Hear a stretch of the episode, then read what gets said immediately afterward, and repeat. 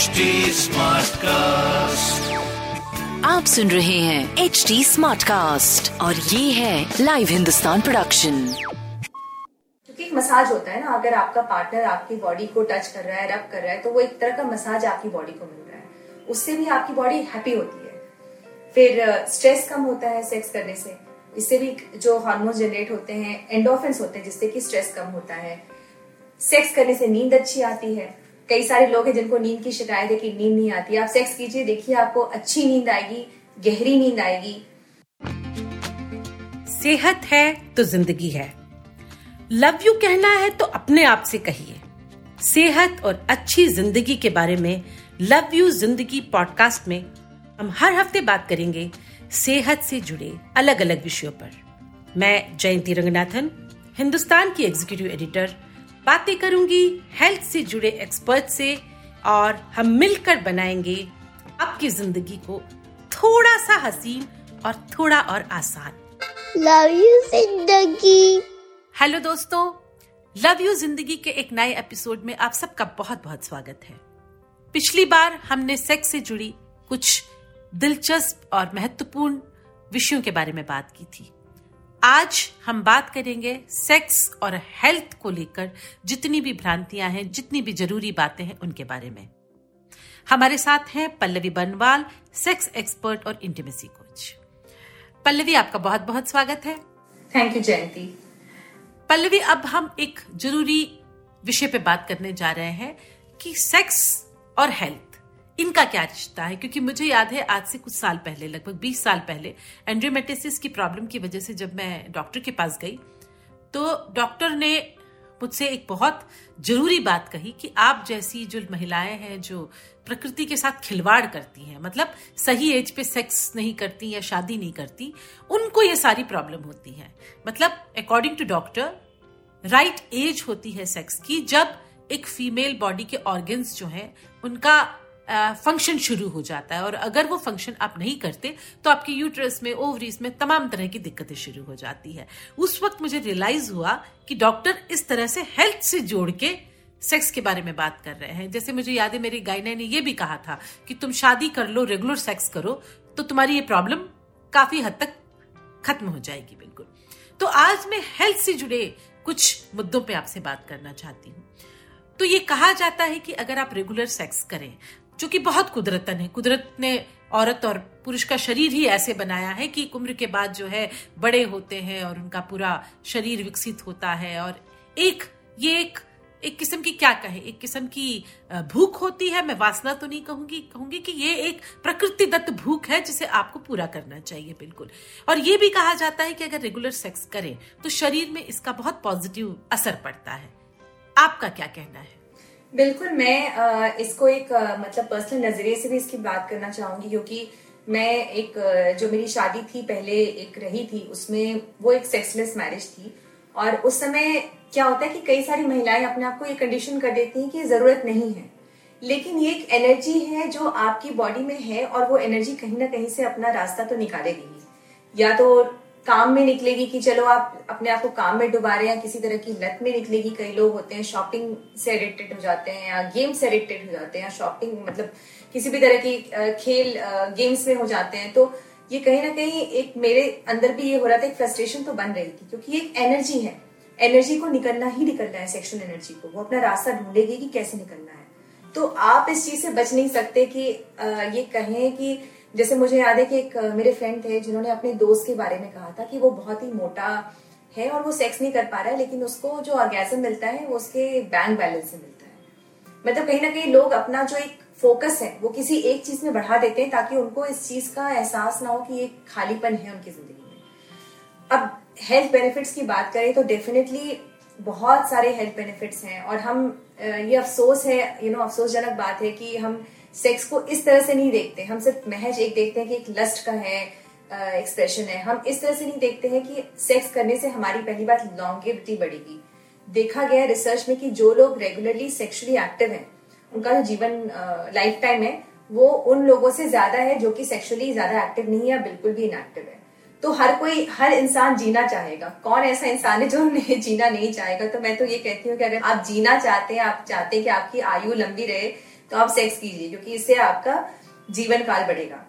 दूसरा कई सारी और, जो औरतें होती हैं औरतों में सेक्स के सेक्स करने के दौरान ईस्ट्रोजन एक हार्मोन है वो जनरेट होता है जिससे कि उनकी स्किन और उनके बाल जो है वो मखमली होते हैं शाइनी होते हैं। मैंने खुद अपनी स्किन को देखा है कि मतलब लोग कहते हैं कि अच्छा तुम लगती नहीं होगी तुम अड़तीस वर्षीय हो। तो मैं यही कहती हूँ कि हाँ क्योंकि हाँ मैं सेक्सुअली एक्टिव हूँ, जिस वजह से मुझे पता है कि मेरी बॉडी में कितना एक क्योंकि एक मसाज होता है ना, अगर आपका पार्टनर आपकी बॉडी को टच कर रहा है रब कर रहा है तो वो एक तरह का मसाज आपकी बॉडी को मिल रहा है। उससे भी आपकी बॉडी हैप्पी होती है। फिर स्ट्रेस कम होता है सेक्स करने से। इससे भी जो हार्मोन जनरेट होते हैं एंडोफेंस होते हैं, जिससे कि स्ट्रेस कम होता है। सेक्स करने से नींद अच्छी आती है। कई सारे लोग हैं जिनको नींद की शिकायत है कि नींद नहीं आती। आप सेक्स कीजिए, देखिए आपको अच्छी नींद आएगी। गहरी नींद आएगी। एक्सरसाइज का बेस्ट तरीका है। सेक्स करने से आपके सारे जो अंग है, वो आप स्ट्रेच कर पाते हो। तो एक तरह की कैलोरीज इससे बर्न होती है। किसिंग से सलाइवा इंक्रीज होता है और जो एसिडिटी हो, वो कम होती है, जिससे कि आपके दांतों में प्लेग फॉर्म नहीं करेगा। मतलब इतनी गहरी छोटी छोटी चीज़ें हैं कि हम जानते नहीं है कि स्किन रैशेस कम होते हैं क्योंकि जो स्वेट आता है आपकी बॉडी से जो पसीना जनरेट होता है उससे आपकी जो स्किन रैशेस है वो कम होते हैं। तो एडवर्टाइजमेंट में इतनी सारी क्रीम दिखाई जाती है कि आपको अपने रैशेस कम कर रहे हैं। पर ये नहीं बताया जाता कि आप सेक्स कीजिए ताकि रैशेस कम हो। बिल्कुल ठीक। आपने तो कई सारी खूबियाँ गिना दी बिल्कुल है। इसके बारे में बात भी अगर किसी के मन में सवाल है तो मुझे लगता है कि उनको सोचना चाहिए। अच्छा अब हम सेक्सुअली जनरेटेड जो डिज़ीज़ है उसके बारे में उसकी तरफ़ चलते हैं। क्योंकि अगर आप बिना प्रोटेक्शन के सेक्स कर रहे हैं या आपने प्राइवेट पार्ट्स की सफ़ाई ठीक से नहीं कर रहे हैं या मल्टीपल आपके अगर पार्टनर्स हैं तो आपको कई तरह की दिक्कतें भी हो सकती हैं। है, आप कुछ देर पहले मुझे बातचीत में बता रही थी कि किसी ने आपसे पूछा था कि प्रोस्टिट्यूट के पास जाने से क्या उनको कोई डिज़ीज़ हो सकता है। तो ये डिज़ीज़ का जो है और उससे कैसे बचा जाए? एक तो बहुत क्योंकि सेक्स को लेकर इतना बड़ा स्टिग्मा है तो सेक्स से होने वाली डिज़ीज़ को लेकर उससे भी बड़ा स्टिग्मा है। कि अगर आज किसी को डायबिटीज़ हो रहा है हाई ब्लड प्रेशर हो रहा है कोलेस्ट्रॉल की प्रॉब्लम हो रही है तो वो इतना बड़ा नहीं देखा जाएगा। पर अगर आज कोई बोल देता है, मुझे एड्स है तो लोग भागने लगेंगे या लोग कहेंगे, बात नहीं करनी चाहिए हर्पिस है सिफलिस है। तो ये सारी बीमारियों के अराउंड ये बहुत बड़ा स्टिग्मा है। दूसरी बात, क्योंकि खुलकर बात नहीं हो रही तो लोगों को पता भी नहीं कि ये चीज़ें एग्जिस्ट करती हैं। जैसे कि लोगों को लगता है अगर हम अपने पार्टनर से ये पूछें कि तुम सेक्सुअली हेल्दी हो या नहीं हो तो ये एक अपमानजनक बात है या वो बुरा मान जाएँगे। लेकिन आपको अपने दांत पिंच करके यू नो लिप्स पिंच करके आपको ये बात करनी ही पड़ेगी, क्योंकि ये बहुत ही सीरियस मामला है, क्योंकि ये ट्रांसमिटेड हो सकता है। और आजकल लोग सेक्सुअली एक्टिव रहते हैं। ये कहना कि तुम्हारी 28 साल में शादी हो रही है और तुम शादी तक वर्जिन हो, ये बहुत लोगों के लिए पॉसिबल नहीं है और नहीं भी होना चाहिए।